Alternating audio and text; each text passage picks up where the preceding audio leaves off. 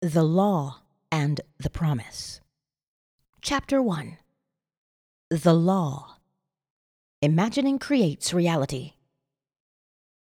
Man is all imagination. God is man and exists in us, and we in him. The eternal body of man is the imagination. That is, God Himself. Blake. The purpose of the first portion of this book is to show through actual true stories how imagining creates reality. Science progresses by way of hypotheses, tentatively tested and afterwards accepted or rejected according to the facts of experience. The claim that imagining creates reality needs no more consideration than is allowed by science. It proves itself in performance. The world in which we live is a world of imagination. In fact, life itself is an activity of imagining. For Blake wrote Professor Morrison of the University of St. Andrews. The world originates in a divine activity identical with what we know ourselves as the activity of imagination. His task being to open the immortal eyes of man inward into the worlds of thought, into eternity, ever expanding in the bosom of God, the human imagination. Nothing appears or continues in being by a power of its own. Events happen because comparatively stable imaginal activities created them, and they continue in being only as long as they receive such support. The secret of imagining, writes Douglas Fawcett, is the greatest of all problems to the solution of which the mystic aspires. Supreme power, supreme wisdom, supreme delight lie in the far off solution of this mystery. When man solves the mystery of imagining, he will have discovered the secret of causation, and that is, imagining creates reality.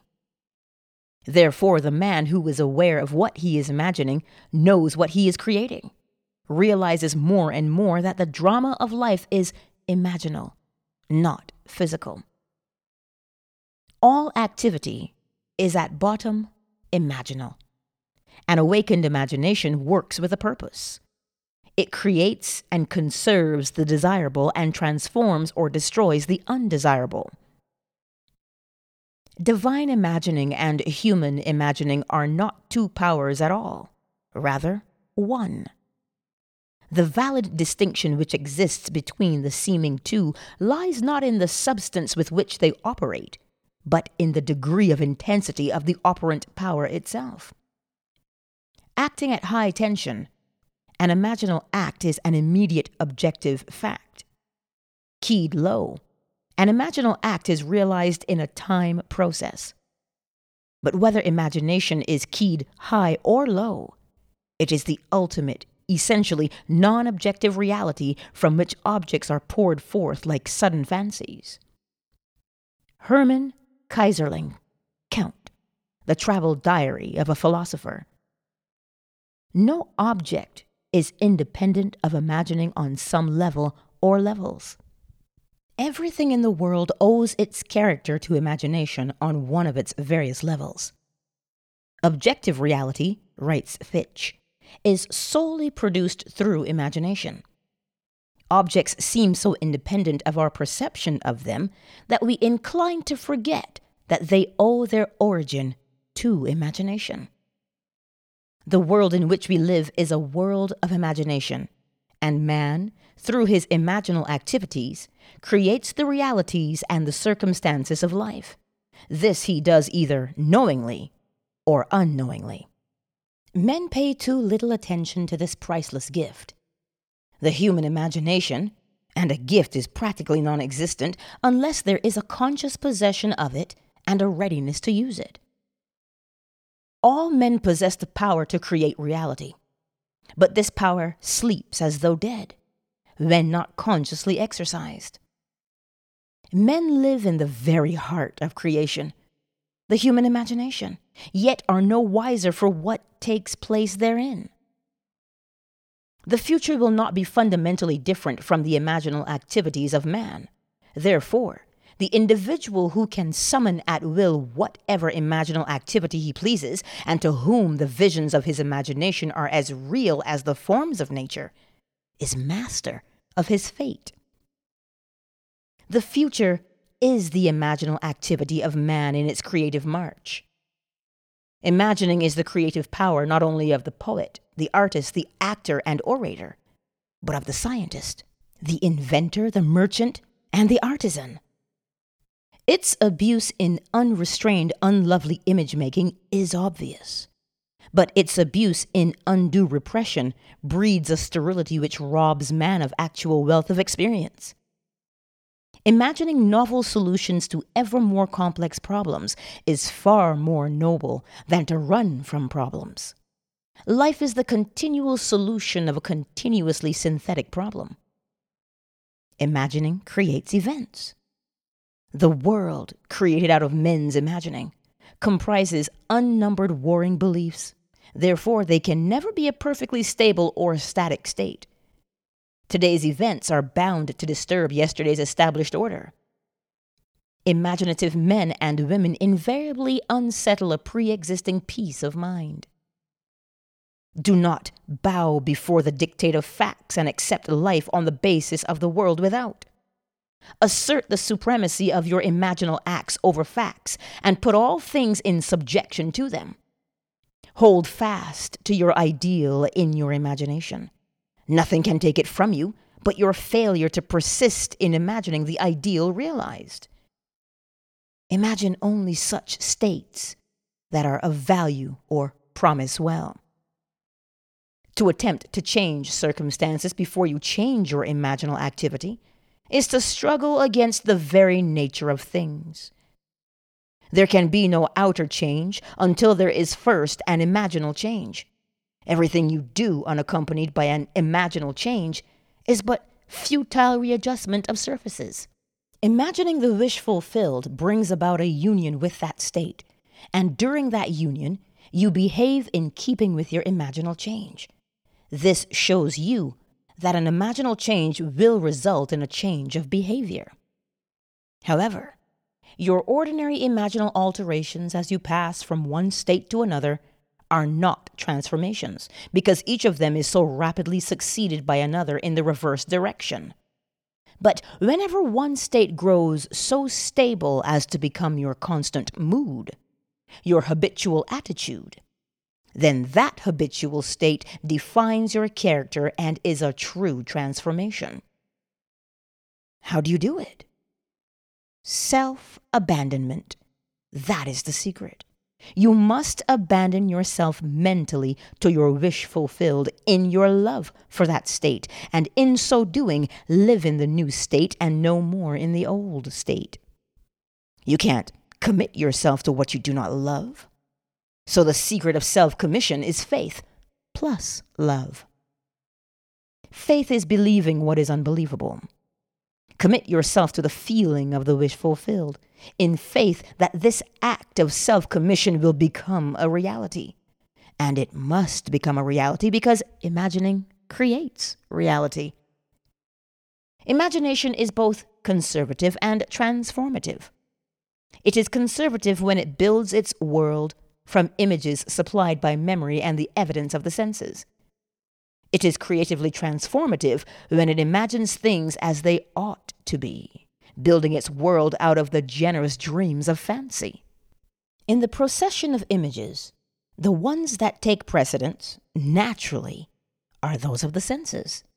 Nevertheless, a present sense impression is only an image. It does not differ in nature from a memory image or the image of a wish. What makes a present sense impression so objectively real is the individual's imagination functioning in it and thinking from it. Whereas in a memory image or a wish, the individual's imagination is not functioning in it and thinking from it, but is functioning out of it and thinking of it. If you would enter into the image in your imagination, then you would know what it is to be creatively transformative. Then would you realize your wish, and then you would be happy. Every image can be embodied, but unless you yourself enter the image and think from it, it is incapable of birth. Therefore, it is the height of folly to expect the wish to be realized by the mere passage of time. That which requires imaginative occupancy to produce its effect obviously cannot be effected without such occupancy. You cannot be in one image and not suffer the consequences of not being in another. Imagination is spiritual sensation. Enter the image of the wish fulfilled, then give it sensory vividness and tones of reality by mentally acting as you would act were it a physical fact. Now, this is what I mean by spiritual sensation. Imagine that you are holding a rose in your hand. Smell it. Do you detect the odor of roses? Well, if the rose is not there, why is its fragrance in the air? Through spiritual sensation, that is, through imaginal sight, sound, scent, taste, and touch, you can give to the image sensory vividness. If you do this, all things will conspire to aid your harvesting, and upon reflection, you will see how subtle were the threads that led to your goal. You could never have devised the means which your imaginal activity employed to fulfill itself. If you long to escape from your present sense fixation, to transform your present life into a dream of what might well be, you need but imagine that you are already what you want to be and to feel the way you would expect to feel under such circumstances. Like the make believe of a child who is remaking the world after its own heart. Create your world out of pure dreams of fancy. Mentally enter into your dream. Mentally do what you would actually do were it physically true. You will discover that dreams are realized not by the rich, but by the imaginative. Nothing stands between you and the fulfillment of your dreams but facts, and facts are the creations of imagining. If you change your imagining, you will change the facts. Man and his past are one continuous structure. This structure contains all of the facts which have been conserved and still operate below the threshold of his surface mind. For him, it is merely history. For him, it seems unalterable, a dead and firmly fixed past. But for itself, it is living. It is part of the living age. He cannot leave behind him the mistakes of the past, for nothing disappears. Everything that has been is still in existence. The past still exists, and it gives and still gives its results. Man must go back in memory seek for and destroy the causes of evil, however far back they lie. This going into the past and replaying a scene of the past in imagination as it ought to have been played the first time, I call revision. And revision results in repeal. Changing your life means changing the past. The causes of any present evil are the unrevised scenes of the past. The past and the present form the whole structure of man. They are carrying all of its contents with it. Any alteration of content will result in an alteration in the present and future. Live nobly so that mind can store a past well worthy of recall. Should you fail to do so, remember the first act of correction or cure is always revise. If the past is recreated into the present, so will the revised past be recreated into the present. Or else the claim, though your sins are like scarlet, they shall be as white as snow, is a lie. And it is no lie. Isaiah 1 18.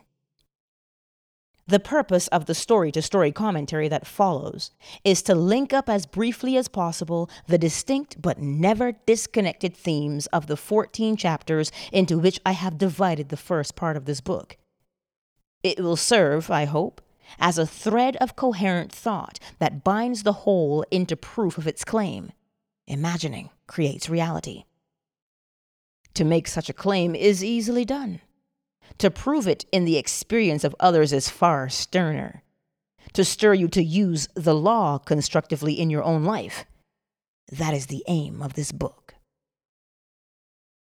Chapter 2 Dwell Therein. My God, I heard this day that none doth build a stately habitation, but he that means to dwell therein. What house more stately hath there been, or can be, than is man, to whose creation all things are in decay? George Herbert. I wish it were true of man's noble dreams, but unfortunately, perpetual construction, deferred occupancy, is the common fault of man. Why build a stately habitation unless you intend to dwell therein? Why build a dream house and not dwell therein? This is the secret of those who lie in bed awake while they dream things true. They know how to live in their dream until, in fact, they do just that. Man, through the medium of a controlled waking dream, can predetermine his future. That imaginal activity of living in the feeling of the wish fulfilled leads man across a bridge of incident to the fulfillment of the dream. If we live in the dream, thinking from it and not of it, then the creative power of imagining will answer our adventurous fancy, and the wish fulfilled will break in upon us and take us unawares. Man is all imagination. Therefore, man must be where he is in imagination, for his imagination is himself. To realize that imagination is not something tied to the senses or enclosed within the spatial boundary of the body is most important. Although man moves about in space by movement of his physical body, he needs not be so restricted. He can move by a change in what he is aware of. However real the scene on which sight rests, man can gaze on one never before witnessed. He can always remove the mountain if it upsets his concept of what life ought to be. This ability to mentally move from things as they are to things as they ought to be is one of the most important discoveries that man can make. It reveals man as a center of imagining with powers of intervention which enable him to alter the course of observed events, moving from success to success through a series of mental transformations of nature, of others, and himself. For many years, a doctor and his wife dreamed about their stately habitation. But not until they imaginatively lived in it did they manifest it. Here is their story. Some 15 years ago, Mrs. M and I purchased a lot on which we built a two story building housing our office and living area. We left ample space on the lot for an apartment building, if and when our finances would permit. All those years we were busy paying off our mortgage, and at the end of that time had no money for the additional building we still desired so much. It was true that we had an ample savings account, which meant security for our business, but to use any part of it for a new building would be to jeopardize that security. But now your teaching awakened a new concept, boldly telling us we could have what we most desired through the controlled use of our imagination, and that realizing a desire was made more convincing without money.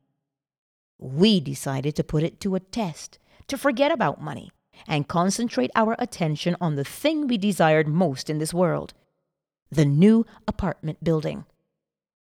With this principle in mind, we mentally constructed the new building as we wanted it, actually drawing physical plans so we could better formulate our mental picture of the completed structure.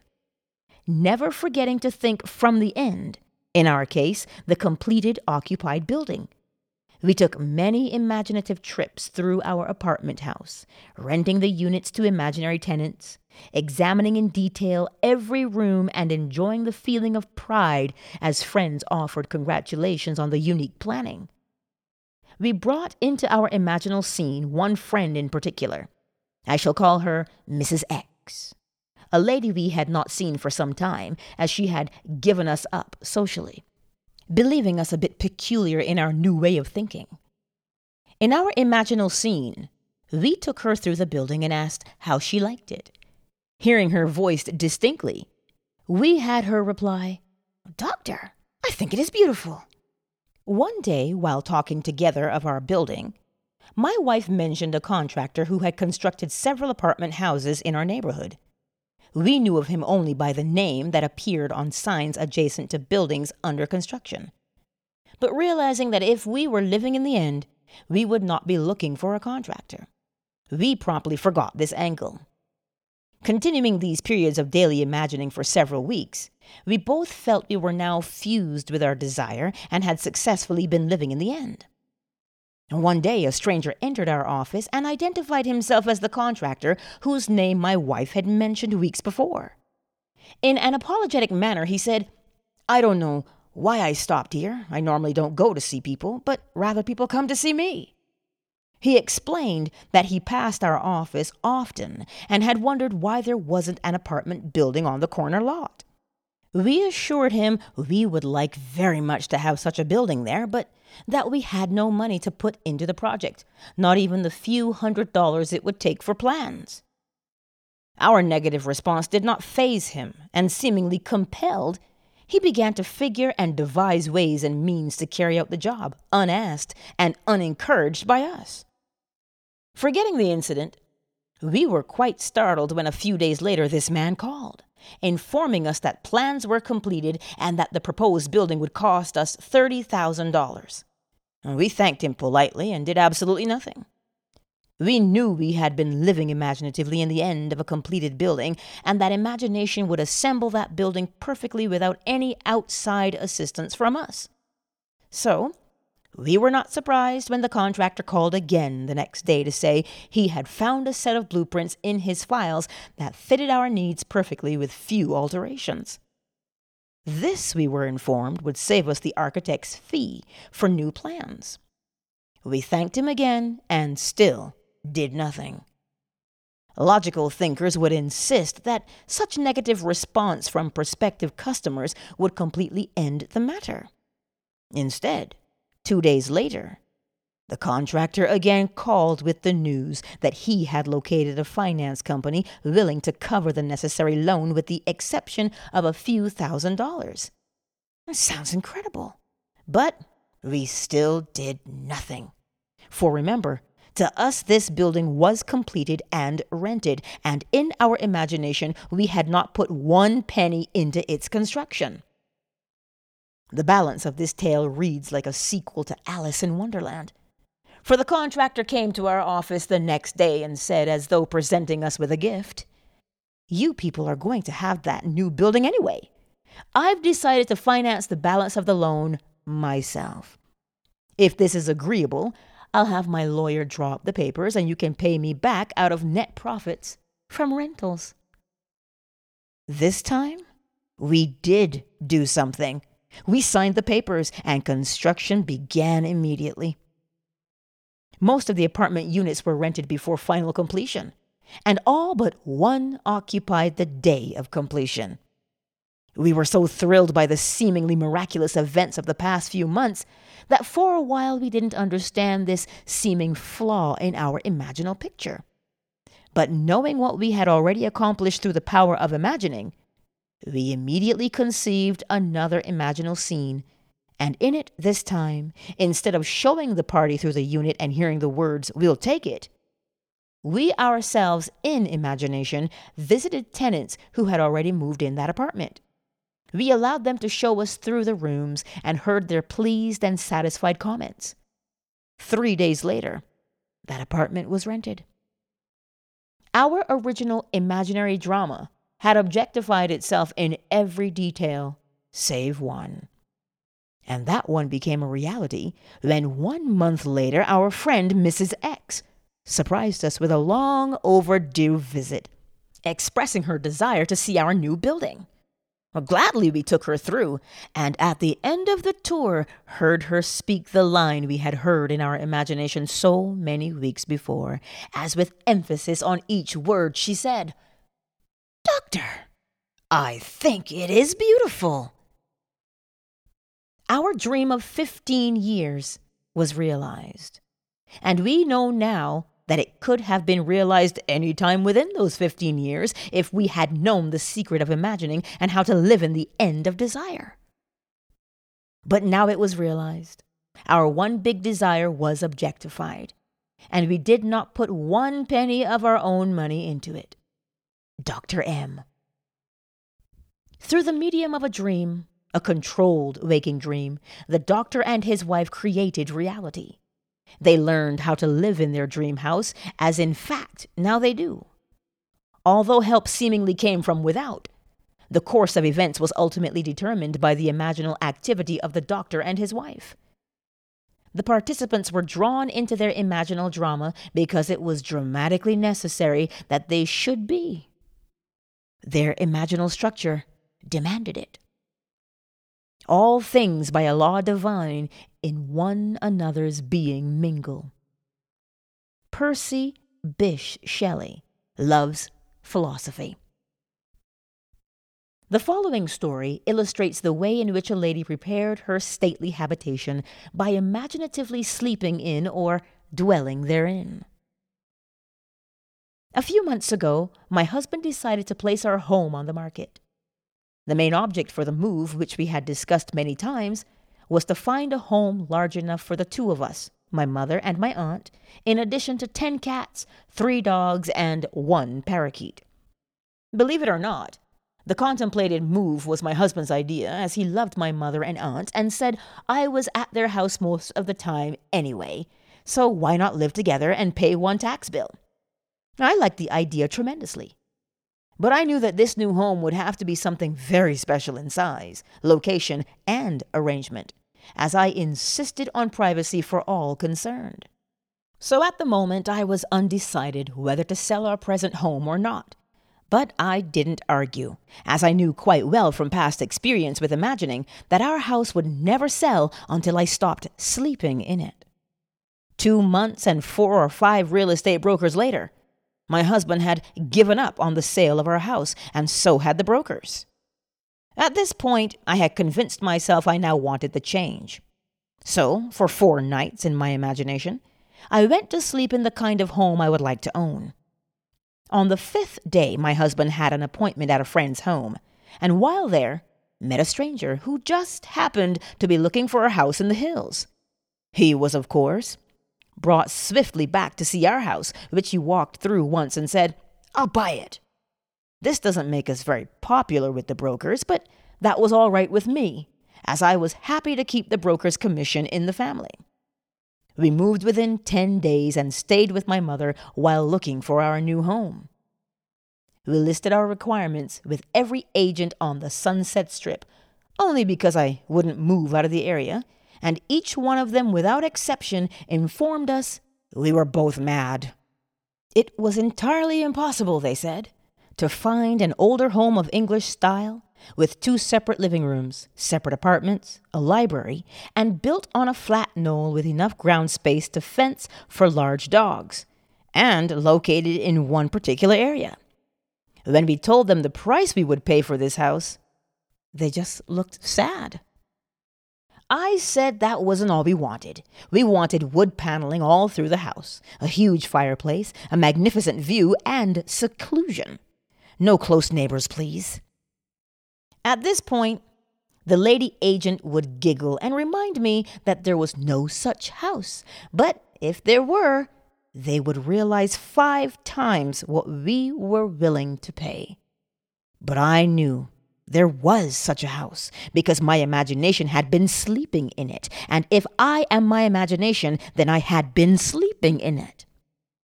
By the second week, we had exhausted five real estate offices, and the gentleman in the sixth office was looking a little wild when one of his partners, who had not spoken until then, said, Why don't you show them the place up King's Road? A third partner in the office laughed sourly and said, That property isn't even listed. And besides, the old lady would throw you off the property. She's got two acres up there, and you know she wouldn't split. Well, I didn't know what she wouldn't split, but my interest had been aroused by the street name, for I liked that particular area best of all. So I asked, why not just take a look anyway? For laughs. As we drove up the street and turned off onto a private road, we approached a large two story house built of redwood and brick. English in appearance, surrounded by tall trees and sitting alone and aloof on its own knoll, viewing the city below from all of its many windows. I felt a peculiar excitement as we walked to the front door and were greeted by a lovely woman who graciously asked us in. I do not think I breathed for the next minute or two, for I had walked into the most exquisite room I had ever seen. The solid redwood walls and the brick of a great fireplace rose to a height of 28 feet, terminating in an arched ceiling joined together by huge redwood beams. The room was straight out of Dickens, and I could almost hear Christmas carolers singing on the balcony of the upstairs dining room, which looked out over the living room. A great cathedral window gave a view of sky, mountains, and city far below, and the beautiful old redwood walls glowed in the sunlight. We were shown through a spacious apartment on the lower floor with connecting library, separate entrance, and separate patio. Two staircases led upward to a long hall opening into two separated bedrooms and baths. And at the end of the hall was, yes, a second living room opening out onto a second patio screened by trees and redwood fencing. Built on two acres of beautifully landscaped grounds, I began to understand what the agent had meant by saying she wouldn't split for on one acre stood a large swimming pool and pool house completely separated from the main house, but undoubtedly belonging to it. It did indeed seem to be an impossible situation, as we did not want two acres of highly taxable property, plus a swimming pool a block away from the house. Before we left, I walked through that magnificent living room once more, going up the stairs to the dining room balcony. I turned, and looking down, saw my husband standing by the fireplace, pipe in hand, with an expression of perfect satisfaction on his face. I placed my hands on the balcony railing and watched him for a moment.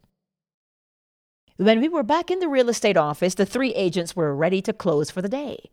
But my husband detained them, saying, Let's make her an offer anyway. Maybe she will split the property. What can we lose? One agent left the office without a word. Another said, The idea is ridiculous. The agent we had originally talked to said, Forget it. It's a pipe dream. My husband is not easily annoyed, but when he is, there is no more stubborn creature on earth. He was now annoyed. He sat down, slammed his hand on the desk, and roared. It's your business to submit offers, isn't it? They agreed that this was so, and finally promised to submit our offer on the property.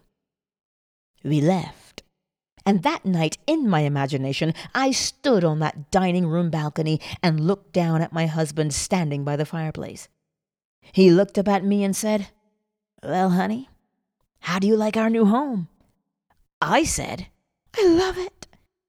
I continued to see that beautiful room and my husband in it, and felt the balcony railing gripped in my hands until I fell asleep. The next day, as we were having dinner in my mother's house, the telephone rang, and the agent, in an unbelieving voice, informed me that we had just purchased a house. The owner had split the property right down the middle, giving us the house and the acre it stood on for the price we offered JRB. Dreamers often lie in bed awake while they do dream things true. William Shakespeare, Romeo and Juliet. One must adopt either the way of imagination or the way of sense. No compromise or neutrality is possible. He who is not for me is against me. Matthew 12 30. Luke 11:23. When man finally identifies himself with his imagination rather than his senses, he has at long last discovered the core of reality. I have often been warned by self styled realists that man will never realize his dream by simply imagining that it is already here. Yet, man can realize his dream by simply imagining that it is already here. That is exactly what this collection of stories proves.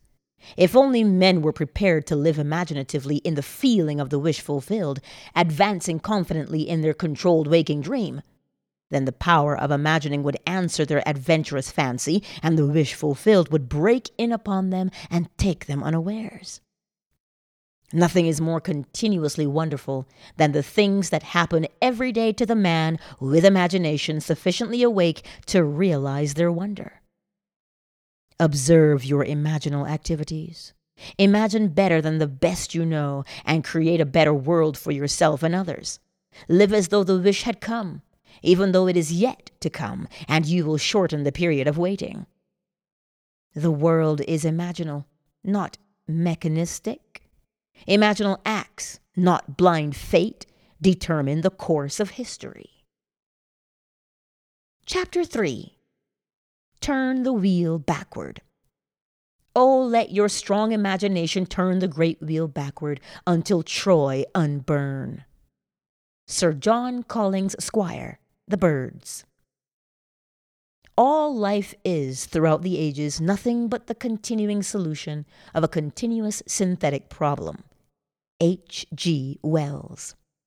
The perfectly stable or static state is always unattainable.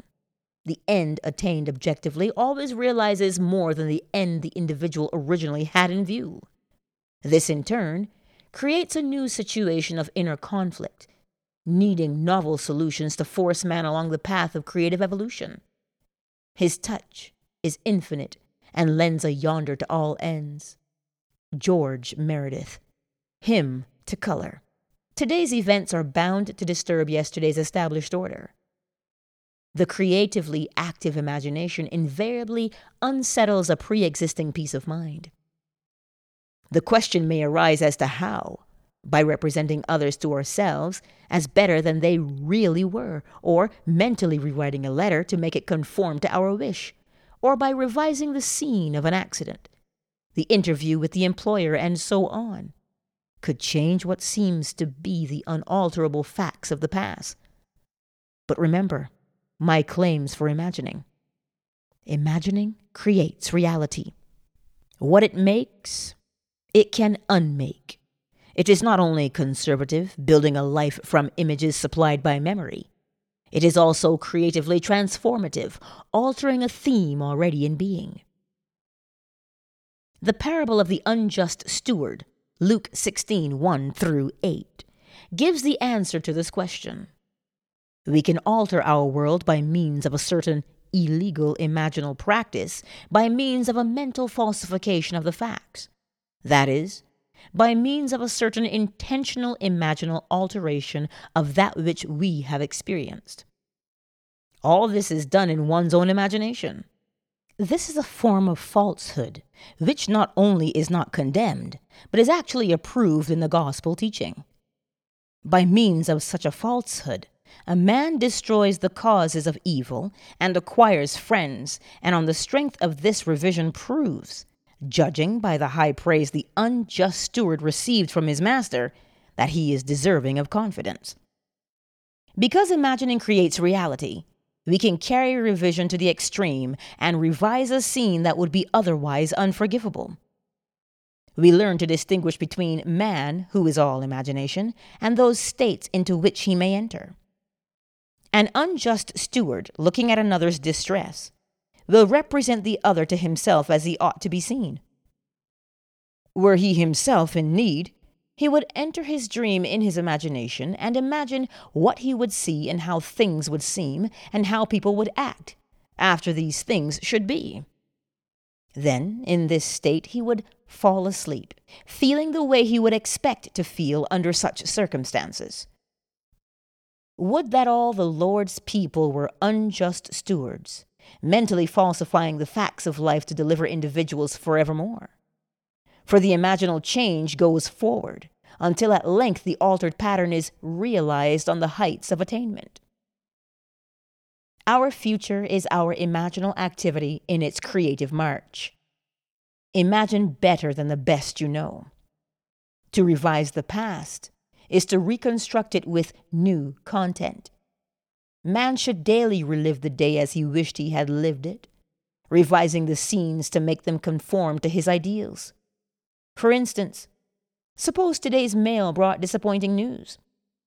Revise the letter. Mentally rewrite it and make it conform to the news you wish you had received.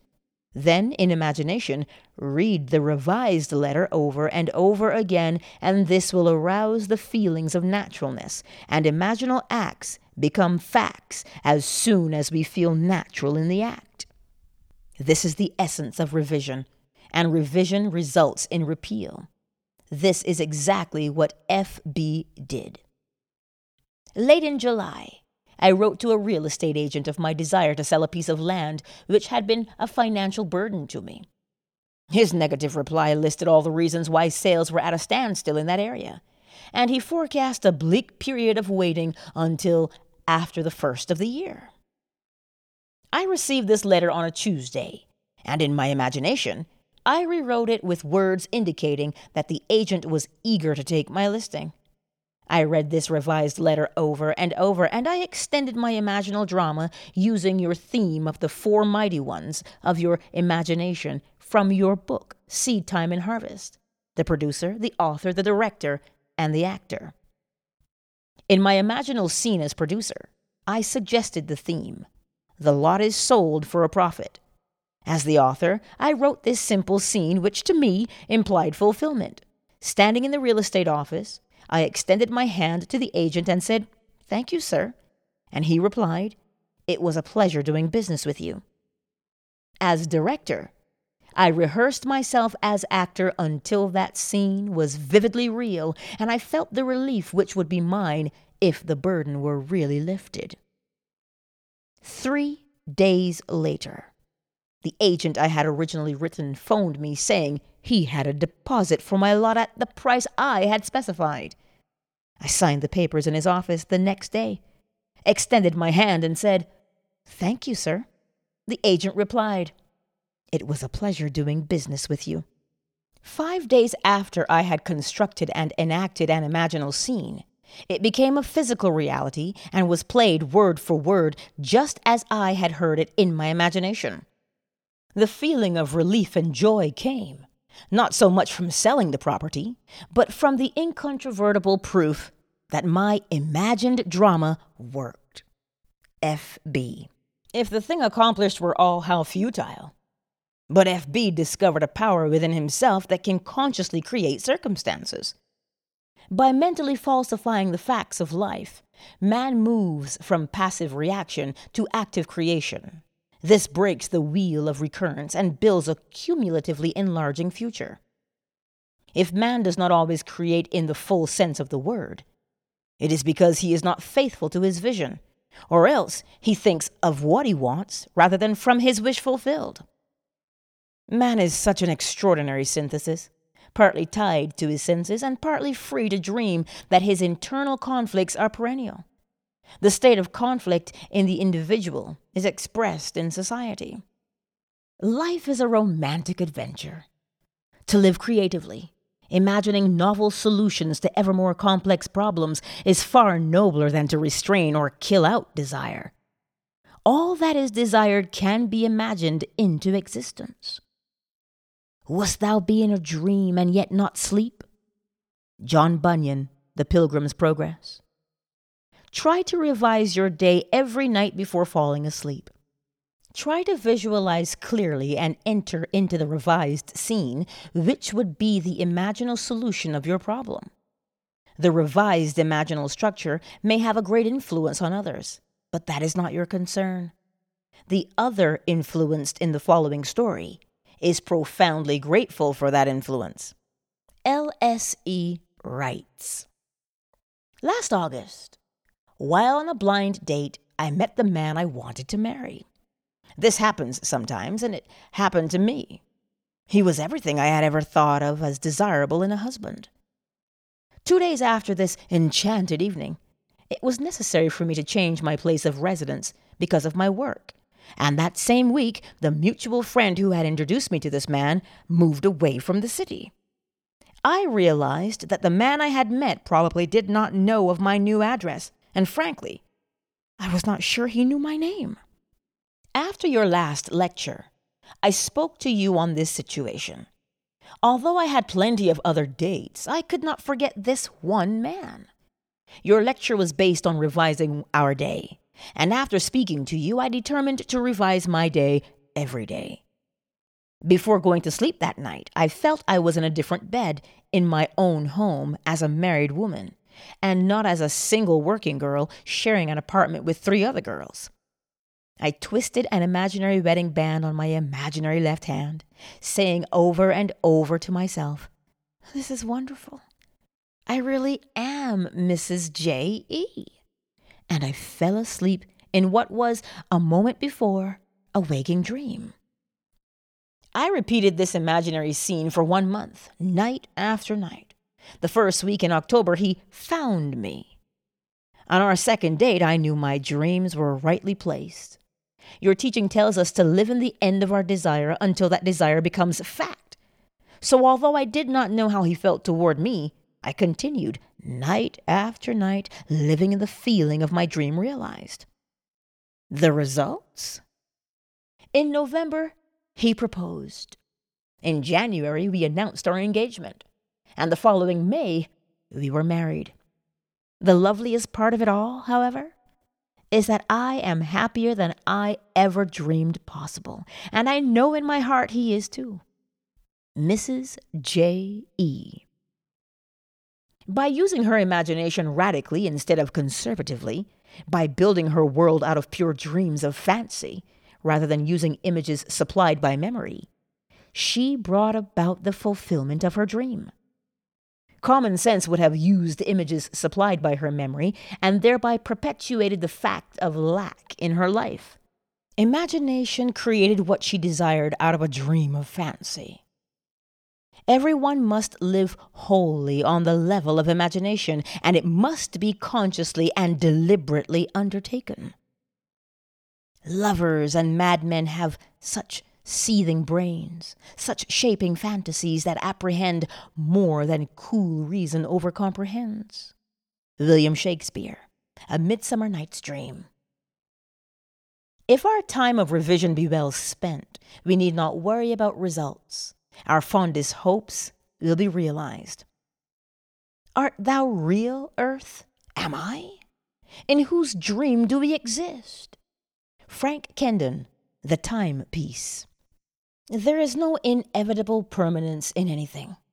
Both past and present continue to exist only because they are sustained by imagining on some level or other. And a radical transformation of life is always possible by man revising the undesirable part of it.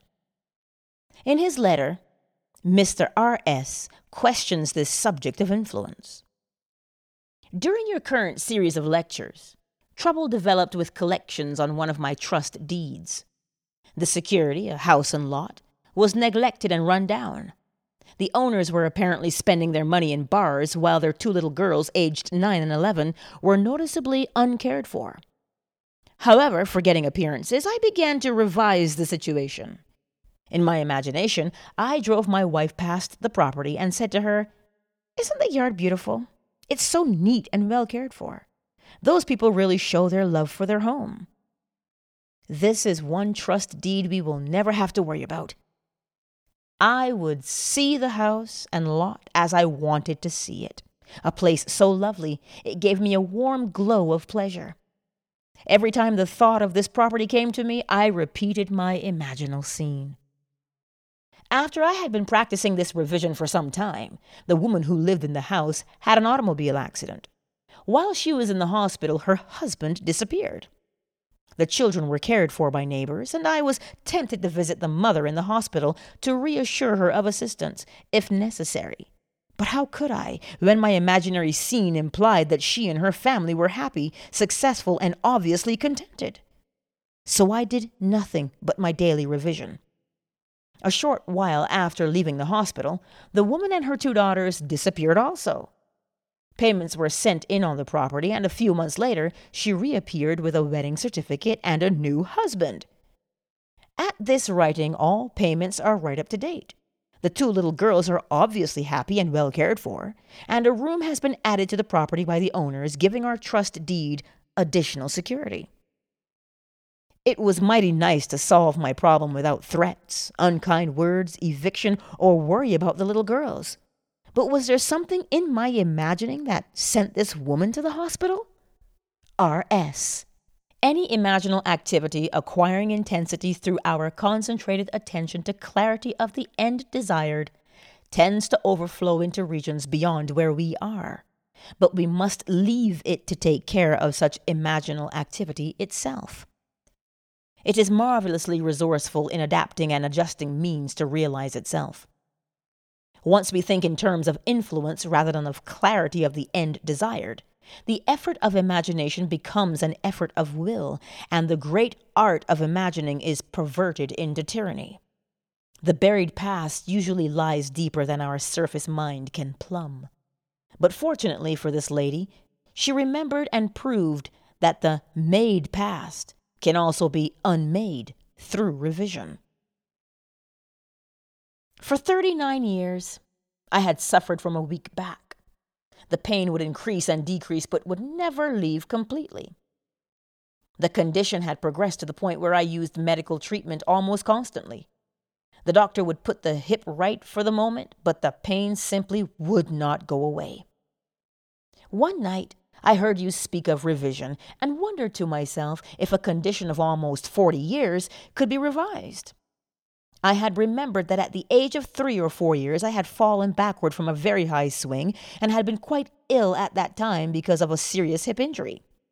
From that time on, I had never been completely free from pain and had paid many a dollar to alleviate the condition to no avail. This year, during the month of August, the pain had become more intense, and one night I decided to test myself and attempt to revise that ancient accident, which had been the cause of so much distress in pain and costly medical fees most of my adult life. Many nights passed before I could feel myself back to the age of childhood play, but I succeeded. One night I actually felt myself on that swing, feeling the rush of wind as the swing rose higher and higher. As the swing slowed down, I jumped forward, landing solidly and easily on my feet. In the imaginal action, I ran to my mother and insisted that she come watch what I could do. I did it again, jumping down from the swing and landing safely on my two feet. I repeated this imaginal act over and over until I fell asleep in the doing of it. Within two days, the pain in my back and hip began to recede and within two months pain no longer existed for me. A condition that had plagued me for more than 39 years, that had cost a small fortune in attempted cure, was no more. L.H. It is to the pruning shears of revision that we owe our prime fruit. Man and his past are one continuous structure. This structure contains all of the past which has been conserved and still operates below the threshold of his senses to influence the present and the future of his life. The whole is carrying all of its contents with it. Any alteration of content will result in an alteration in the present and the future. The first act of correction or cure is always revise. If the past can be recreated into the present, so can the revised past. And thus, the revised past appears within the very heart of her present life. Not fate, but a revised past brought her good fortune. Make results and accomplishment the crucial test of true imagination, and your confidence in the power of imagination to create reality will grow gradually from your experiments with revision confronted by experience. Only by this process of experiment can you realize the potential power of your awakened and controlled imagination. How much do you owe, my master? he said. A hundred measures of oil. And he said to him, Take your bill and sit down quickly and write fifty. Luke 16, 5 and 6. This parable of the unjust steward urges us to mentally falsify the facts of life, to alter a theme already in being. By means of such imaginative falsehoods, a man acquires friends. Luke 16 9. As each day falls, mentally revise the facts of life and make them conform to events well worthy of recall. Tomorrow will take up the altered pattern and go forward until at length it is realized on the heights of attainment. The reader will find it worthwhile to follow these clues. Imaginal construction of scenes implying the wish fulfilled, and imaginative participation in these scenes until tones of reality are reached. We are dealing with the secret of imagining, in which man is seen awakening into a world completely subject to his imaginative power.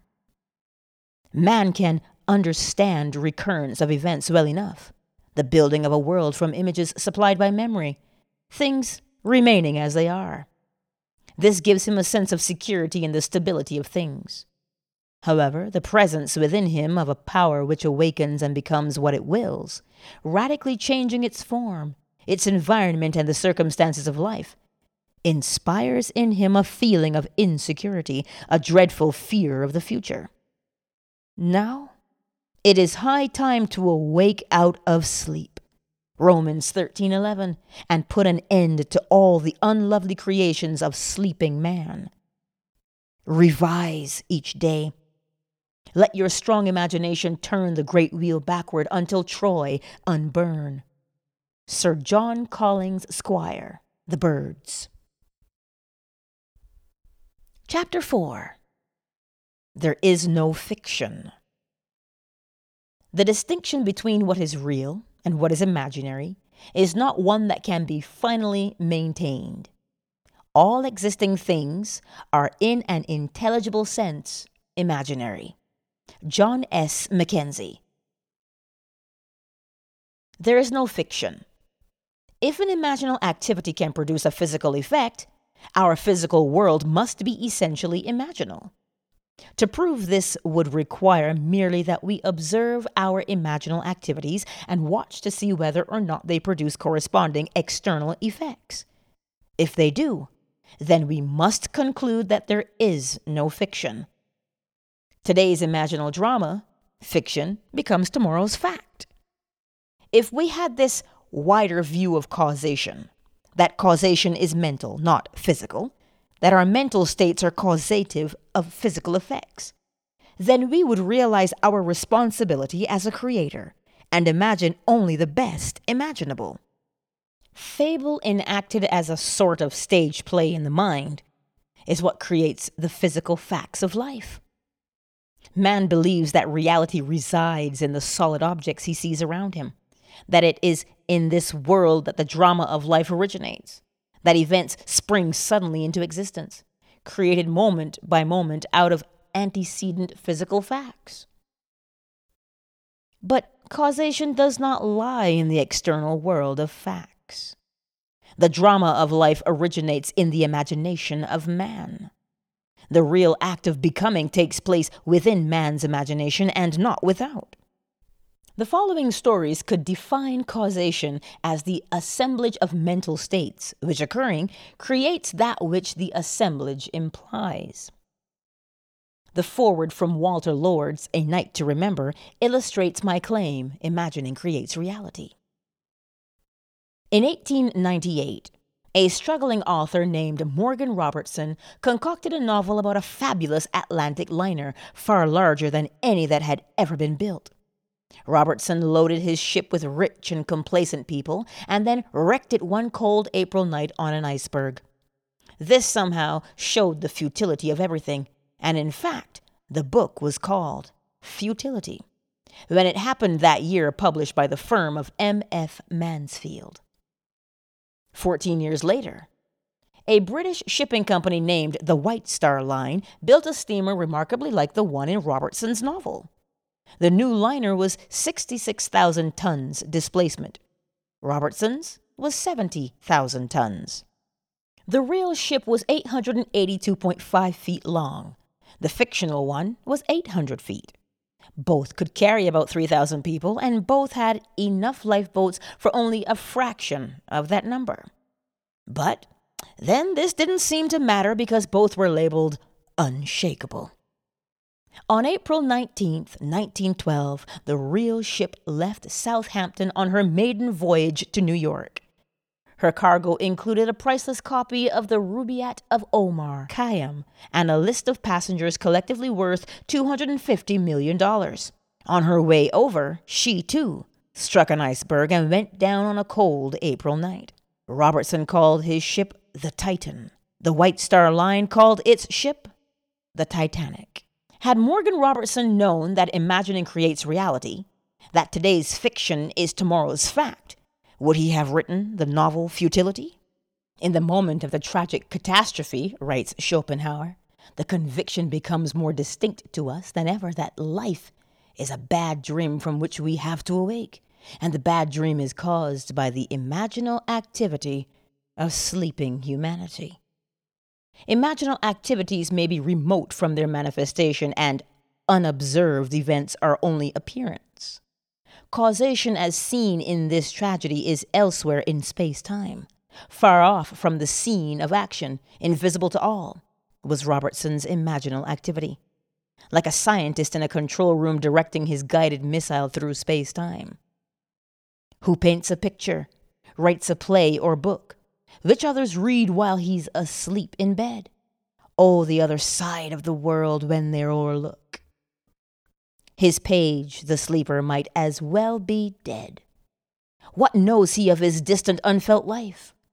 What knows he of the thoughts his thoughts are raising, the life his life is giving, or the strife concerning him, some cavilling, some praising? Yet, which is most alive? He who's asleep, or his quick spirit in some other place, or a score of other places that doth keep attention fixed and sleep from others' chase. Which is the he, the he that sleeps, or he, that his own he can neither feel nor see? Samuel Butler. Imaginative writers communicate not their vision of the world, but their attitudes which result in their vision just a short while before Katherine Mansfield died. She said to her friend Orage, There are in life as many aspects as attitudes towards it, and aspects change with attitudes. Could we change our attitude, we should not only see life differently, but life itself would come to be different. Life would undergo a change of appearance because we ourselves had undergone a change in attitude perception of a new pattern is what I call a creative attitude towards life. Prophets, wrote Blake, in the modern sense of the word, have never existed. Jonah was no prophet in the modern sense, for his prophecy of Nineveh failed. Every honest man is a prophet. He utters his opinion both of private and public matters. Thus, if you go on so, the result is so. He never says, Such a thing shall happen, let you do what you will. A prophet is a seer, not an arbitrary dictator. The function of the prophet is not to tell us what is inevitable, but to tell us what can be built up out of persistent imaginal activities. The future is determined by the imaginal activities of humanity, activities in their creative march, activities which can be seen in your dreams and the visions of your head as you lay in bed. Daniel 2 28. Would that all the Lord's people were prophets.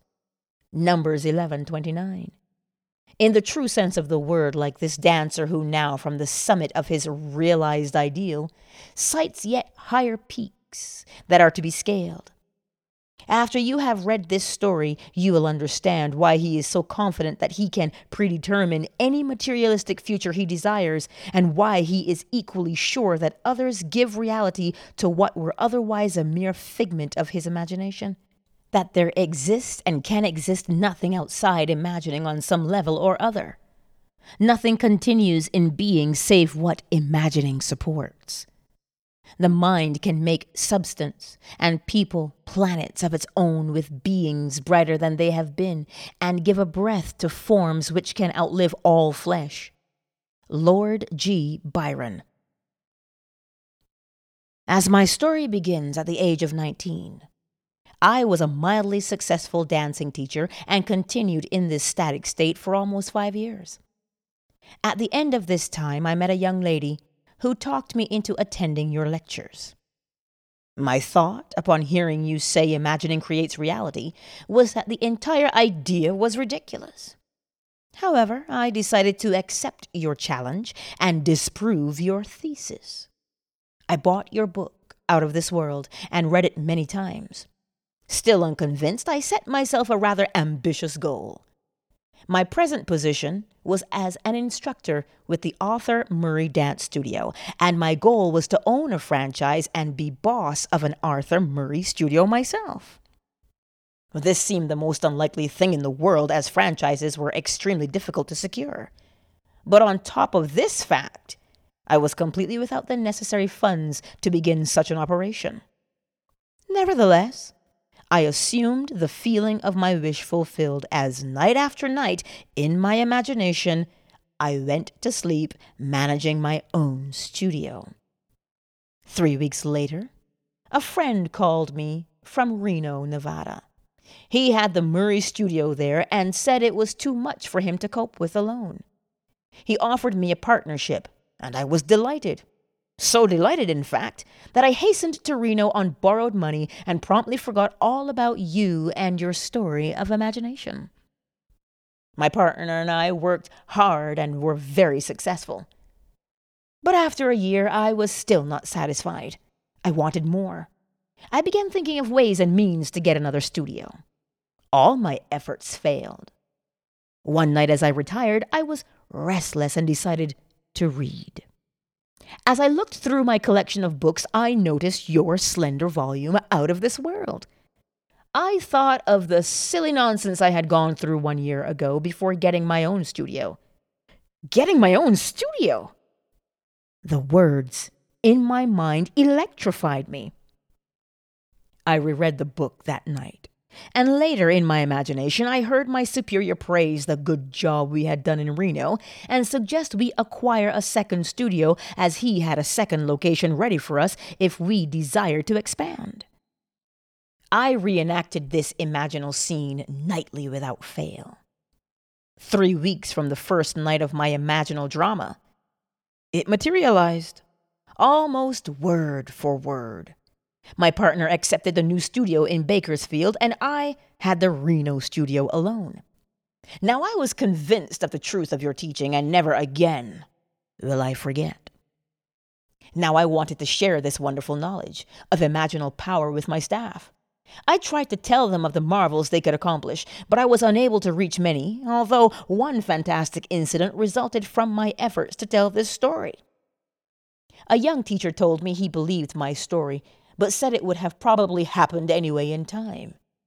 He insisted the entire theory was nonsense, but stated that if I could tell him something of an incredible nature that would actually happen and which he could witness, then he would believe. I accepted his challenge and conceived a truly fantastic test. The Reno studio is the most insignificant in the entire Murray system because of the small population count in the city itself.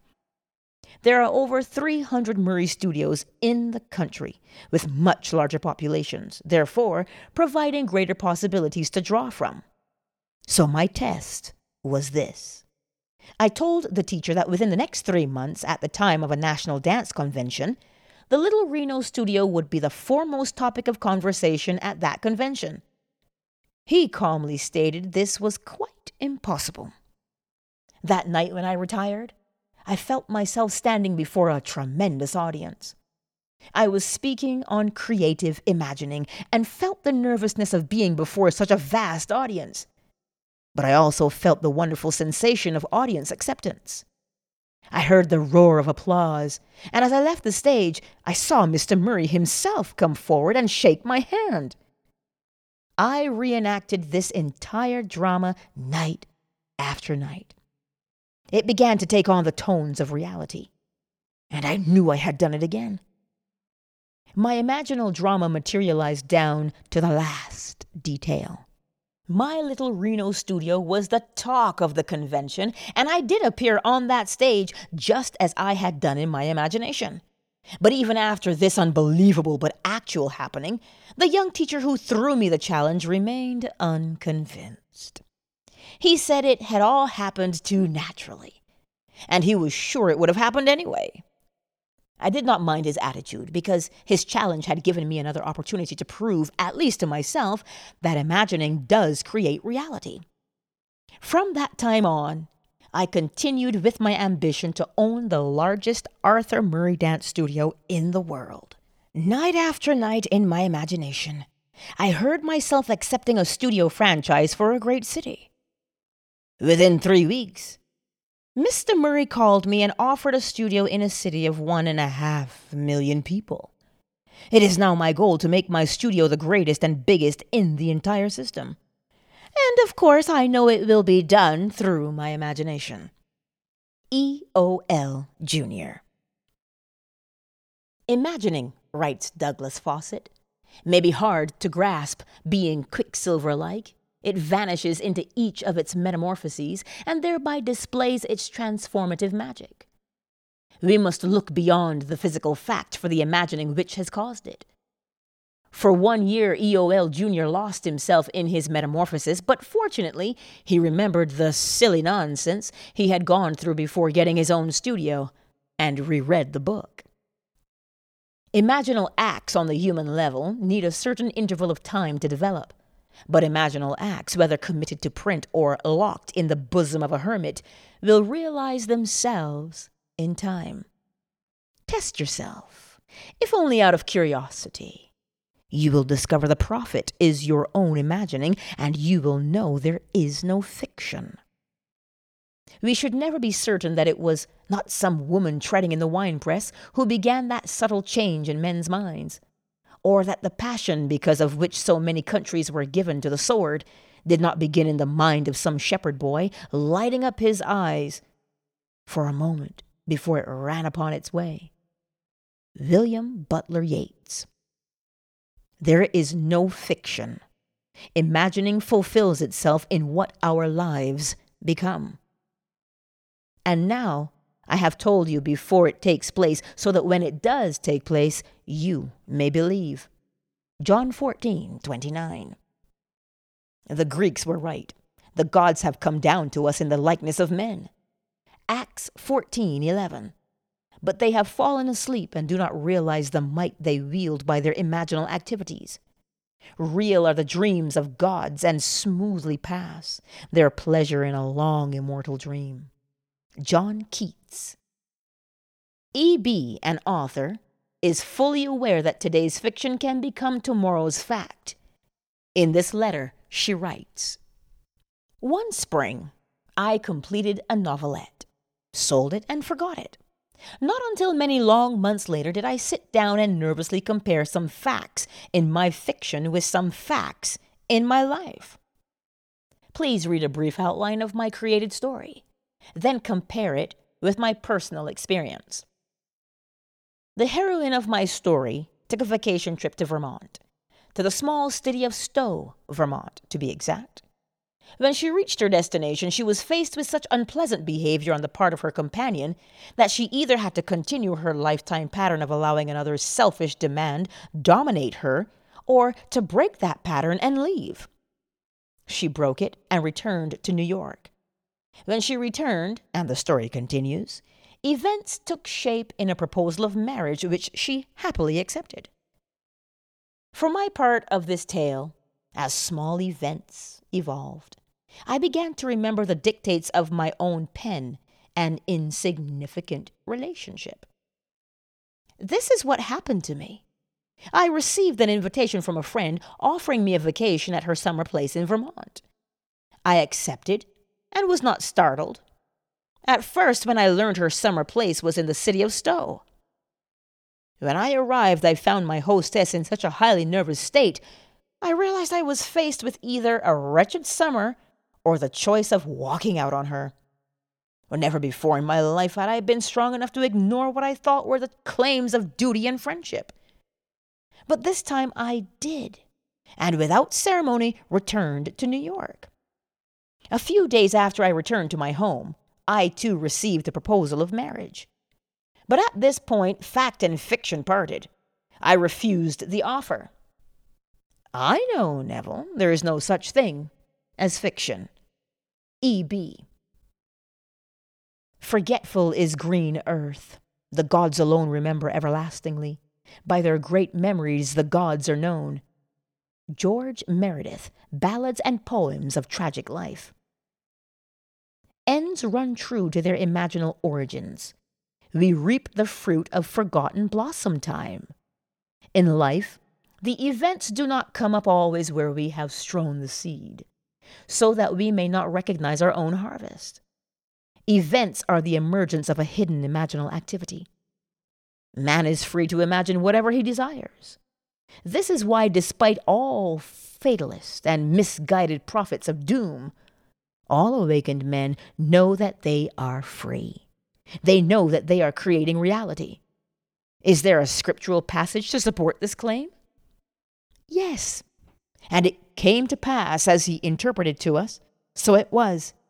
Genesis 41 13. W.B. Yeats must have discovered that there is no fiction. For after describing some of his experiences in the conscious use of imagination, he writes If all who have described events like this have not dreamed, we should rewrite our histories, for all men certainly are imaginative men, must be forever casting forth enchantments, glamours, illusions, and all men, especially tranquil men, who have no powerful egotistic life, must be continually passing under their power. Our most elaborate thoughts, elaborate purposes, precise emotions are often, as I think, not really ours, but have on a sudden come up, as it were, out of hell or down out of heaven. Ideas of good and evil. There is no fiction. Imagine better than the best you know. Chapter 5 Subtle Threads all you behold, though it appears without, it is within, in your imagination of which this world of mortality is but a shadow. Blake. Nothing appears or continues in being by a power of its own. Events happen because comparatively stable imaginal activities created them, and they continue in being by virtue of the support they receive from such imaginal activities. The part which imagining the wish fulfilled plays in consciously creating circumstances is obvious in this series of stories. You will see how the telling of one story of the successful use of imagination can serve as a spur and a challenge to others to try it and see. One night, a gentleman rose in my audience. He said that he had no question to ask, but would like to tell me something. This was his story. When he came out of the armed forces after World War II, he got a job that gave him take home pay of $25 a week. After 10 years, he was making $600 a month. At that time, he bought my book, Awakened Imagination, and read the chapter, The Pruning Shears of Revision. Through the daily practice of revision as set forth there, he was able to tell my audience two years later that his income was equal to that of the President of the United States. In my audience sat a man who, by his confession, was broke. He had read the same book, but he suddenly realized he had done nothing with the use of his imagination to solve his financial problem. He decided he would try to imagine himself as the winner of the 510 pool at Caliente Racetrack. In his words, in this pool, one attempts to pick winners in the fifth through the tenth races. So this is what I did. In my imagination, I stood sorting my tickets and feeling as I did so that I had each of the six winners.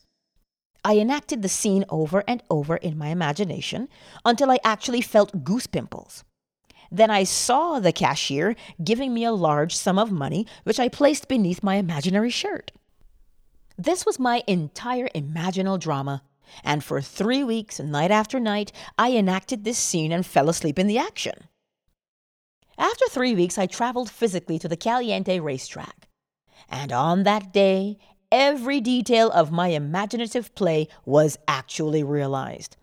The only change in the scene was that the cashier gave me a check for a total of $84,000 instead of currency. TK. After my lecture the night this story was told, a man in the audience asked me if I thought it possible for him to duplicate TK's experience. I told him he must decide the circumstances of his imaginal scene himself, but that whatever scene he chose, he must create a drama he could make natural to himself and imagine the end intently with all the feeling he could muster. He must not labor for the means to the end, but live imaginatively in the feeling of the wish fulfilled. One month later, he showed me a check for $16,000, which he had won in another 5 to 10 pool at the same Caliente racetrack the previous day. This man had a sequel to his most interesting duplication of TK's good fortune. His first win took care of his immediate financial difficulties, although he wanted more money for future family security. Also, and more important to him, he wanted to prove that this had not been an accident. He reasoned that if his good luck could happen a second time in succession, the so called law of percentages would give way to proof for him that his imaginal structures were actually producing this miraculous reality. And so he dared to put his imagination to a second test. He continues I wanted a sizable bank account, and this to me meant seeing a large balance on my bank statements. Therefore, in my imagination, I enacted a scene which took me into two banks. In each bank, I would see an appreciative smile meant for me from the bank manager as I walked into his establishment, and I would hear the teller's cordial greeting. I would ask to see my statement. In one bank, I saw a balance of $10,000. In the other bank, I saw a balance of $15,000. My imaginal scene did not end there. Immediately after seeing my bank balances, I would turn my attention to my horse racing system, which, through a progression of 10 steps, would bring my winnings to $11,533, with a starting capital of $200. I would divide the winnings into 12 piles on my desk, counting the money in my imaginary hands. I would put 1000 in each of 11 piles and the remaining $533 in the last pile. My imaginative accounting would amount to $36,533, including my bank balances. I enacted this entire imaginative scene each morning, afternoon, and night for less than one month. And on March 2nd, I went to the Caliente track again. I made out my tickets, but strangely enough, and not knowing why I did so, I duplicated six more tickets exactly like the six already made out, but in the tenth selection, I made a mistake and copied two tickets twice. As the winners came in, I held two of them each paying $16,423.50. I also had six consolation tickets, each paying $656.80. The combined total amounted to $36,788. My imaginary accounting one month before had totaled $36,533.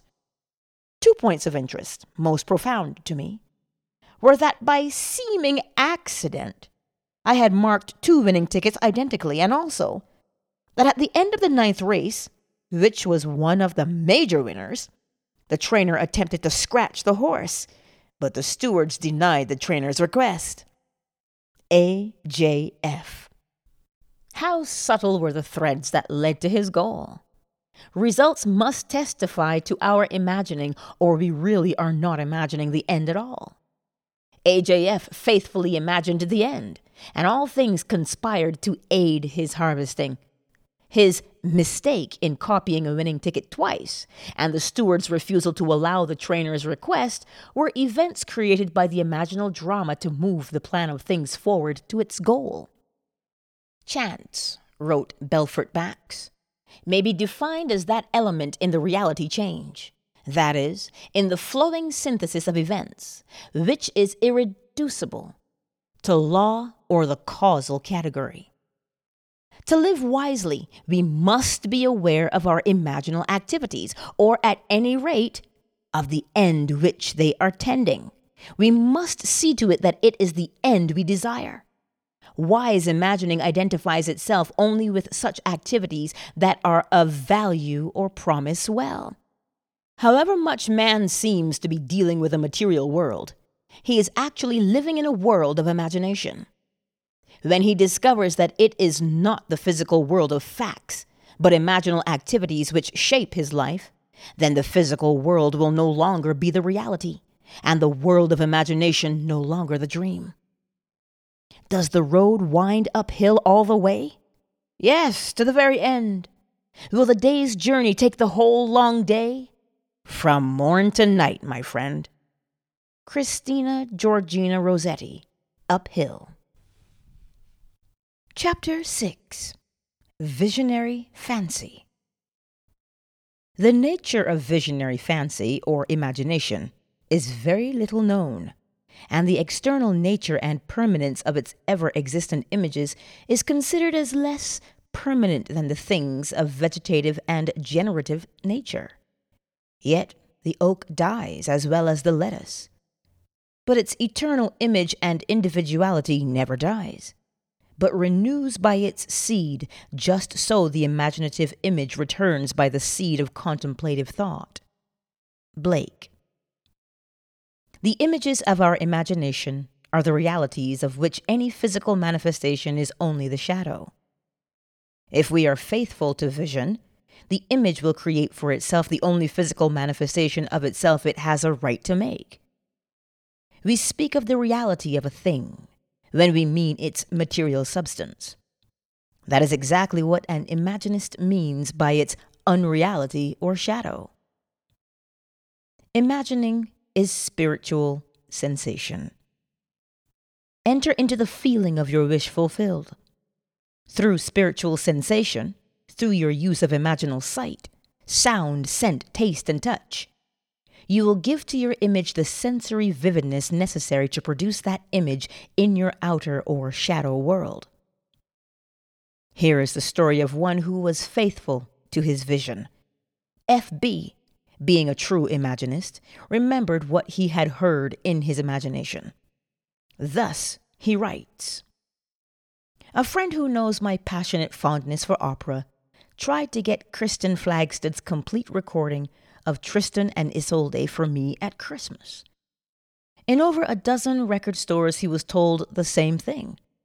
RCA Victor is not reissuing this recording, and there have been no copies available since June. On December 27th, I determined to prove your principle again by getting the album I desired so intensely. Lying down in my living room, I mentally walked into a record shop I patronize and asked the one salesman whose face and voice I could recall, Do you have Flagstad's Complete Isolde? He replied, Yes, I have. That ended the scene, and I repeated it until it was real to me. Late that afternoon, I went to that record shop to physically enact the scene. Not one detail supplied by the senses had encouraged me to believe I could walk out of that shop with those records. I had been told last September by the same salesman in the same shop the same story my friend had received there before Christmas. Approaching the salesman, I had seen in imagination that morning, I said, Do you have Flagstad's complete Isolde? He replied, No, we haven't. Without saying anything audible to him, I said inwardly, That's not what I heard you say. As I turned to leave the shop, I noticed on a top shelf what I thought to be an advertisement of this set of records and remarked to the salesman, If you don't have the merchandise, you shouldn't advertise it. That's right, he replied, and as he reached up to take it down, discovered it to be a complete album with all five records. The scene wasn't played exactly as I had constructed it, but the result confirmed what my imagined scene implied. How can I thank you? F.B. After reading F.B.'s letter, we must agree with Anthony Eden that an assumption, though false, if persisted in, will harden into fact. FB's fancy, fusing with the sense field of the record shop, enriched aspects of it and made them his, what he perceived. Our future is our imagining in its creative march. FB used his imagination for a conscious purpose, representing life as he desired it to be, and thereby affecting life instead of merely reflecting it. So sure was he that his imaginal drama was the reality, and the physical act but a shadow, that when the salesman said, No, we haven't, FB mentally said, That's not what I heard you say. He not only remembered what he had heard, but he was still remembering it. Imagining the wish fulfilled is the seeking that finds, the asking that receives, the knocking to which is opened. He saw and heard what he desired to see and hear, and would not take no, we haven't, for an answer. The Imaginist dreams while awake. He is not the servant of his vision, but the master of the direction of his attention. Imaginative constancy controls perception of events in space time. Unfortunately, most men are ever changing like a joyless eye that finds no object worth its constancy. Percy Bysshe Shelley, To the Moon. Mrs. G.R. too had imaginatively heard what she wanted to physically hear and knew the outer world must confirm it. This is her story.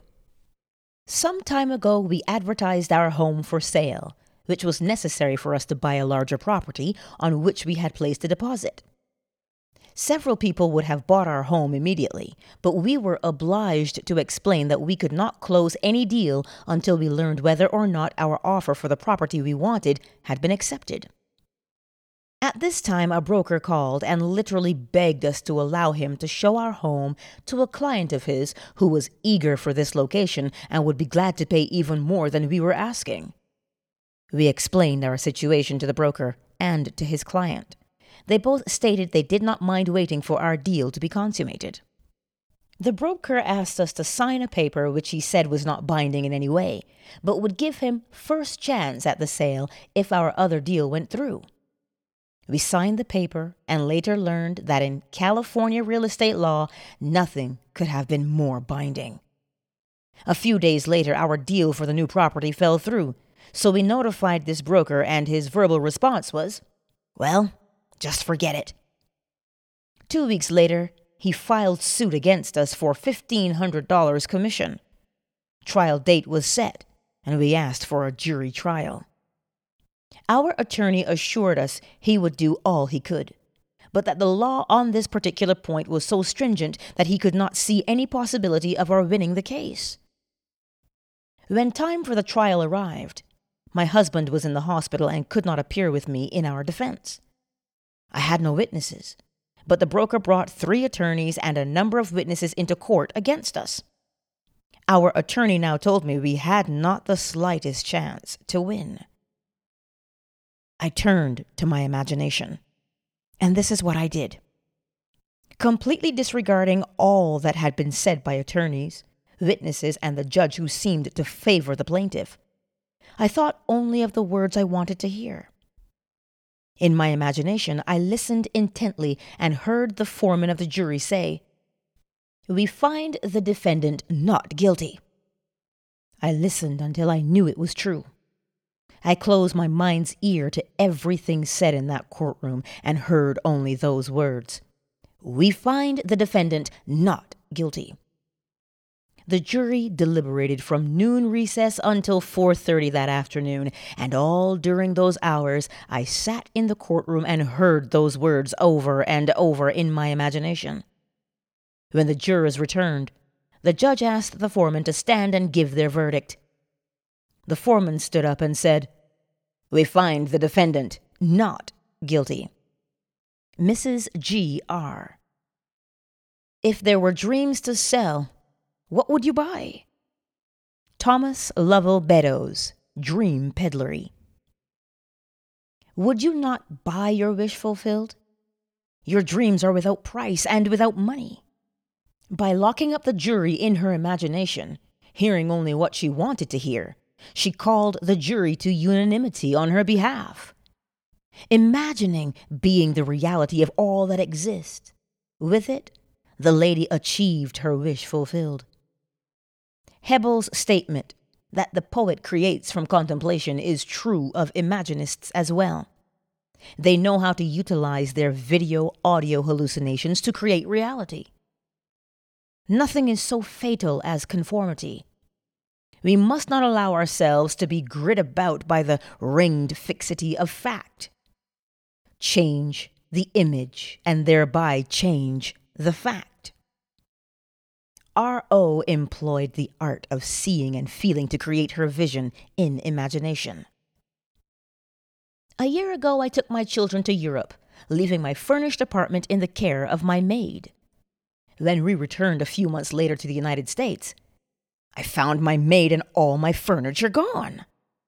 The apartment superintendent stated that the maid had had my furniture moved by my request. Well, there was nothing I could do at the moment, so I took my children and moved into a hotel. I, of course, reported the incident to the police and also bought in private detectives on the case.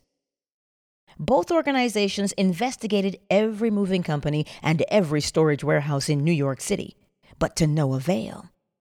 There seemed to be absolutely no trace of my furniture nor of my maid. Having exhausted all outside sources, I remembered your teaching and decided I would try using my imagination in this matter. So, while seated in my hotel room, I closed my eyes and imagined myself in my own apartment, sitting in my favorite chair and surrounded by all of my personal furnishings. I looked across the living room at the piano on which I kept pictures of my children. I would continue to stare at my piano until the entire room became vividly real to me. I could see my children's pictures and actually feel the upholstery of the chair in which, in my imagination, I sat. The next day, as I came out of my bank, I turned to walk in the direction of my vacant apartment instead of toward my hotel. When I reached the corner, I discovered my mistake and was just about to turn back when my attention was drawn to a very familiar pair of ankles. Yes, the ankles belonged to my maid. I walked up to her and took hold of her arm. She was quite frightened, but I assured her all I wanted from her was my furniture. I called a taxi, and she took me to the place in which her friends had stored my furnishings. In one day, my imagination had found what an entire big city police force and private investigators could not find in weeks. R.O. This lady knew of the secret of imagining before she called in the police. But imagining, in spite of its importance, was forgotten owing to attention being fixed on facts. However, what reason failed to find by force, imagining found without effort? Nothing merely goes on, including the sense of loss, without its imaginal support. By imagining that she was seated in her own chair, in her own living room, surrounded by all of her own furnishings, she withdrew the imaginal support she had given to her sense of loss, and by this imaginal change, she recovered her lost furniture and re established her home. Your imagination is most creative when you imagine things as you desire them to be, building a new experience out of a dream of fancy. To build such a dream of fancy in her imagination, F.G. brought to play all of her senses sight, sound, touch, smell, even taste. This is her story. Since childhood, I have dreamed of visiting faraway places. The West Indies, particularly, fired my fancy, and I would revel in the feeling of actually being there. Dreams are wonderfully inexpensive and as an adult, I continued to dream my dreams, for I had no money or time to make them come true.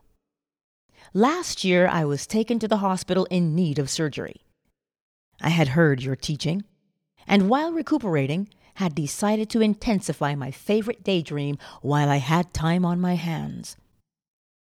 I actually wrote to the Alcoa steamship line asking for free travel folders and pored over them hour after hour, choosing the ship and the stateroom and the seven ports I desired most to see.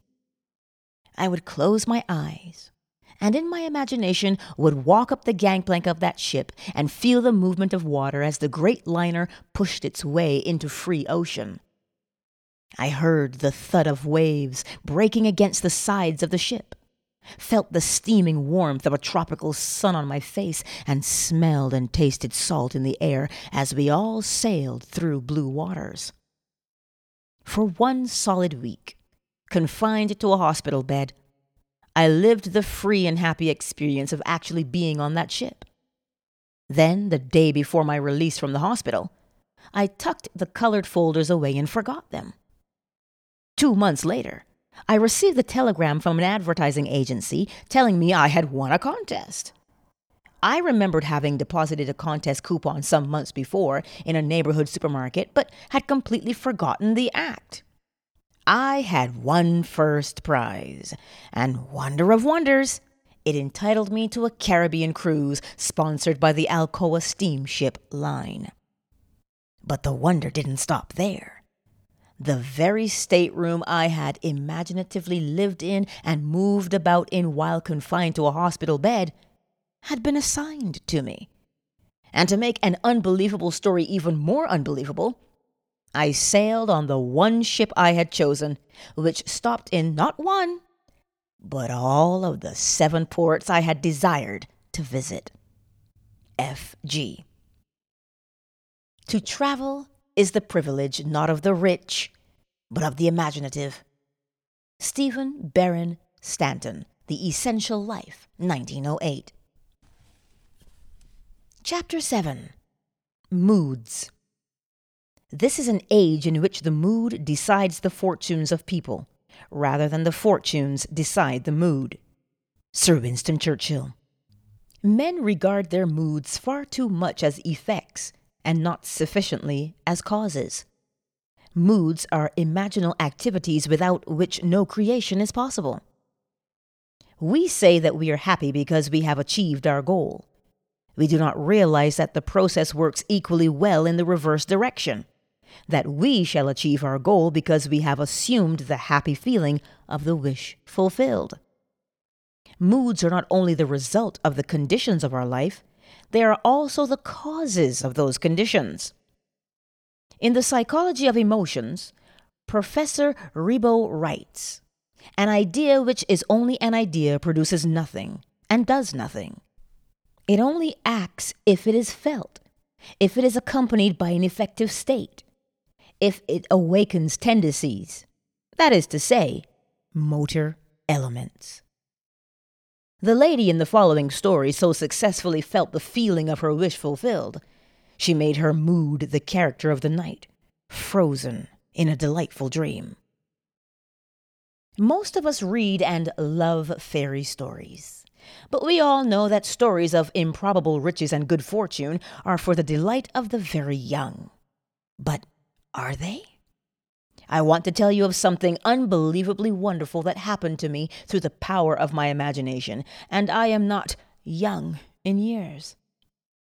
We live in an age which believes in neither fable nor magic, and yet everything I could possibly want in my wildest daydreams was given to me by the simple use of what you teach.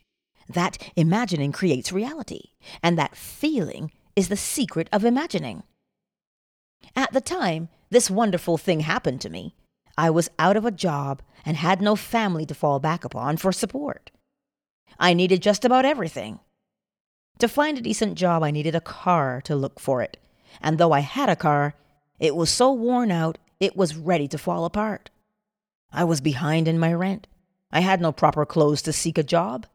And today, it's no fun for a woman of 55 to apply for a job of any kind.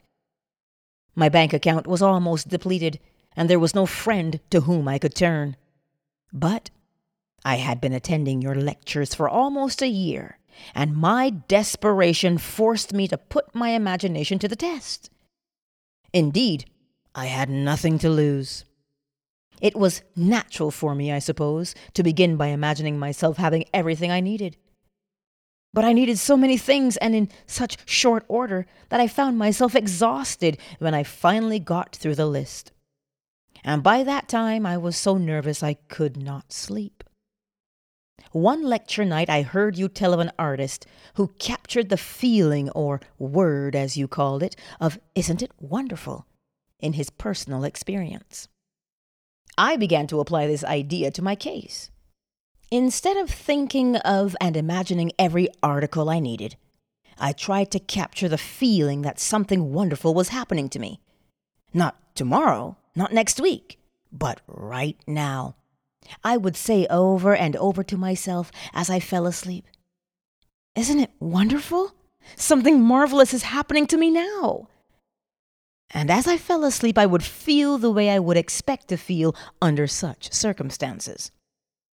I repeated that imaginary action and feeling for two months, night after night, and one day, in early October, I met a casual friend I hadn't seen for months, who informed me he was about to leave on a trip to New York.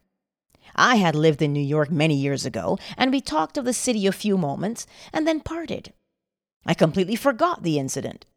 One month later, to the day, this man called at my apartment and simply handed me a certified check in my name for $2,500.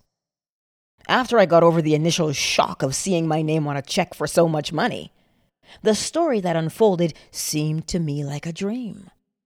It concerned a friend I had not seen nor heard from in more than 25 years. This friend of my past, I now learned, had become extremely wealthy in those 25 years. Our mutual acquaintance who had brought the check to me had met him quite by accident during the trip to New York last month. During their conversation, they spoke of me, and for reasons I was not to know, for to this day I have not heard from him personally and have never attempted to contact him. This old friend decided to share a portion of his great wealth with me. For the next two years from the office of his attorney, I received monthly checks so generous in amount they not only covered every necessary requirement of daily living, but left much over for all the lovely things of life a car, clothes, a spacious apartment, and best of all, no need to earn my daily bread.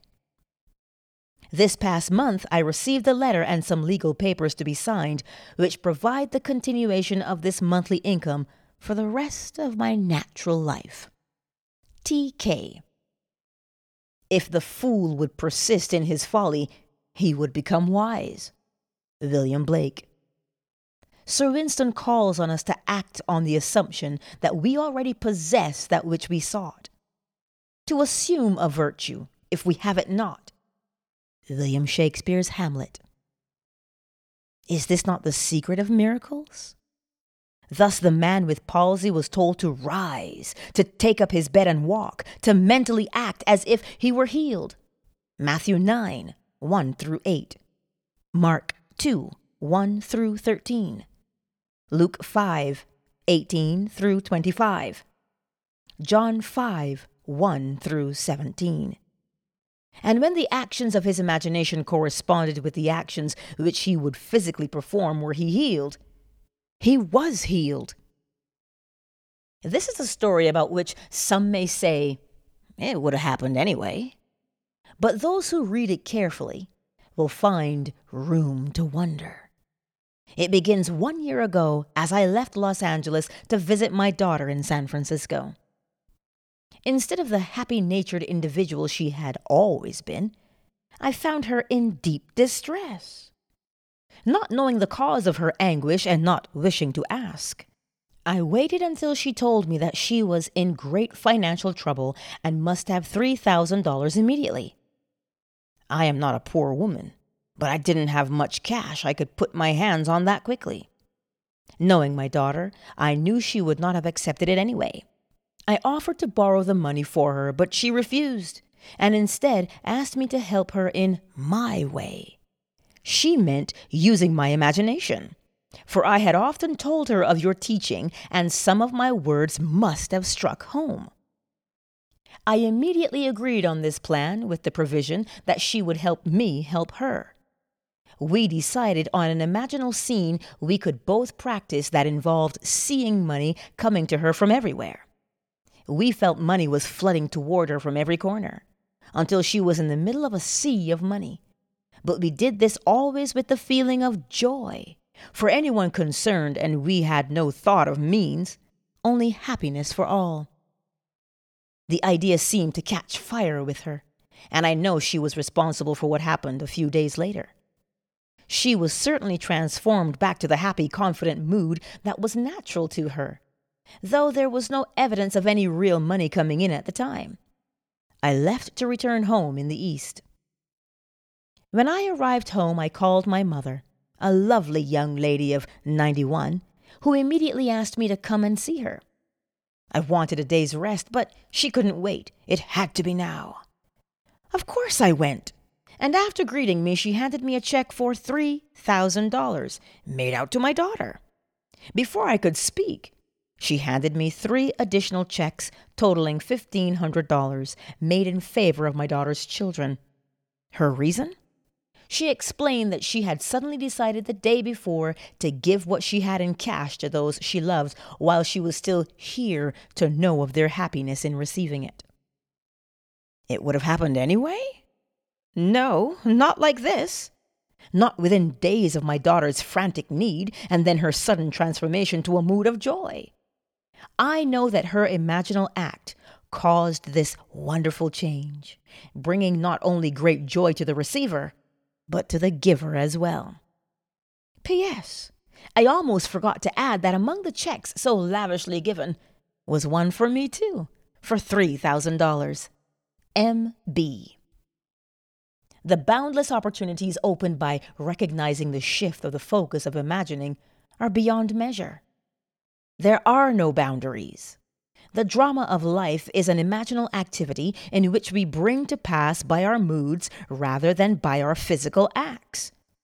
Moods so ably guide all towards that which they affirm. They may be said to create the circumstances of life and dictate the events. The mood of the wish fulfilled is the high tide which lifts us easily off the bar of the senses where we usually lie stranded. If we are aware of the mood, and know this secret of imagining, we may announce that all that our mood affirms will come to pass. The following story is by a mother who succeeded in sustaining a seemingly playful mood with startling results. Surely you've heard the old wives' tale about warts, that if a wart is bought, it will disappear? Well, I've known this story from childhood, but not until I heard your lectures did I realize the truth hidden in the old tale. My boy, a lad of ten, had many large, ugly warts on his legs, causing an irritation which had plagued him for years. I decided that my sudden insight could be used to his advantage. A boy has a lot of faith in his mother as a rule, so I asked him if he would like to be rid of his warts. He quickly said yes, but he did not want to go to a doctor. I asked him to play a little game with me, that I would pay him a sum of money for each wart. Well, this suited him fine. He said he didn't see how he could lose. We arrived at a fair price, he thought, and then I said, Now I'm paying you good money for those warts. They no longer belong to you. You never keep property belonging to someone else, so you can no longer keep those warts. They will disappear. It may take a day, two days, or a month, but remember that I've bought them and they belong to me. My son was delighted with our game, and the results sound like something read in old musty books on magic. But believe me, within ten days the warts began to fade and at the end of one month, every wart on his body had completely disappeared. There is a sequel to this story, for I've bought warts from many people. They too thought it great fun and accepted my five, seven, or ten cents a wart. In each case, the wart disappeared. But really, only one person believes me when I tell him his imagination alone took away the warts. That person is my young son. J.R. Man imagining himself into a mood takes on himself the results of the mood. If he does not imagine himself into the mood, he is ever free of the result. The great Irish mystic A.E. George William Russell wrote in The Candle of Vision I became aware of a swift echo or response to my own moods in circumstance which had seemed hitherto immutable in its indifference. I could prophesy from the uprising of new moods in myself that I, without search, would soon meet people of a certain character, and so I met them. Even inanimate things were under the sway of these affinities. But man need not wait for the uprising of new moods in himself. He can create happy moods at will.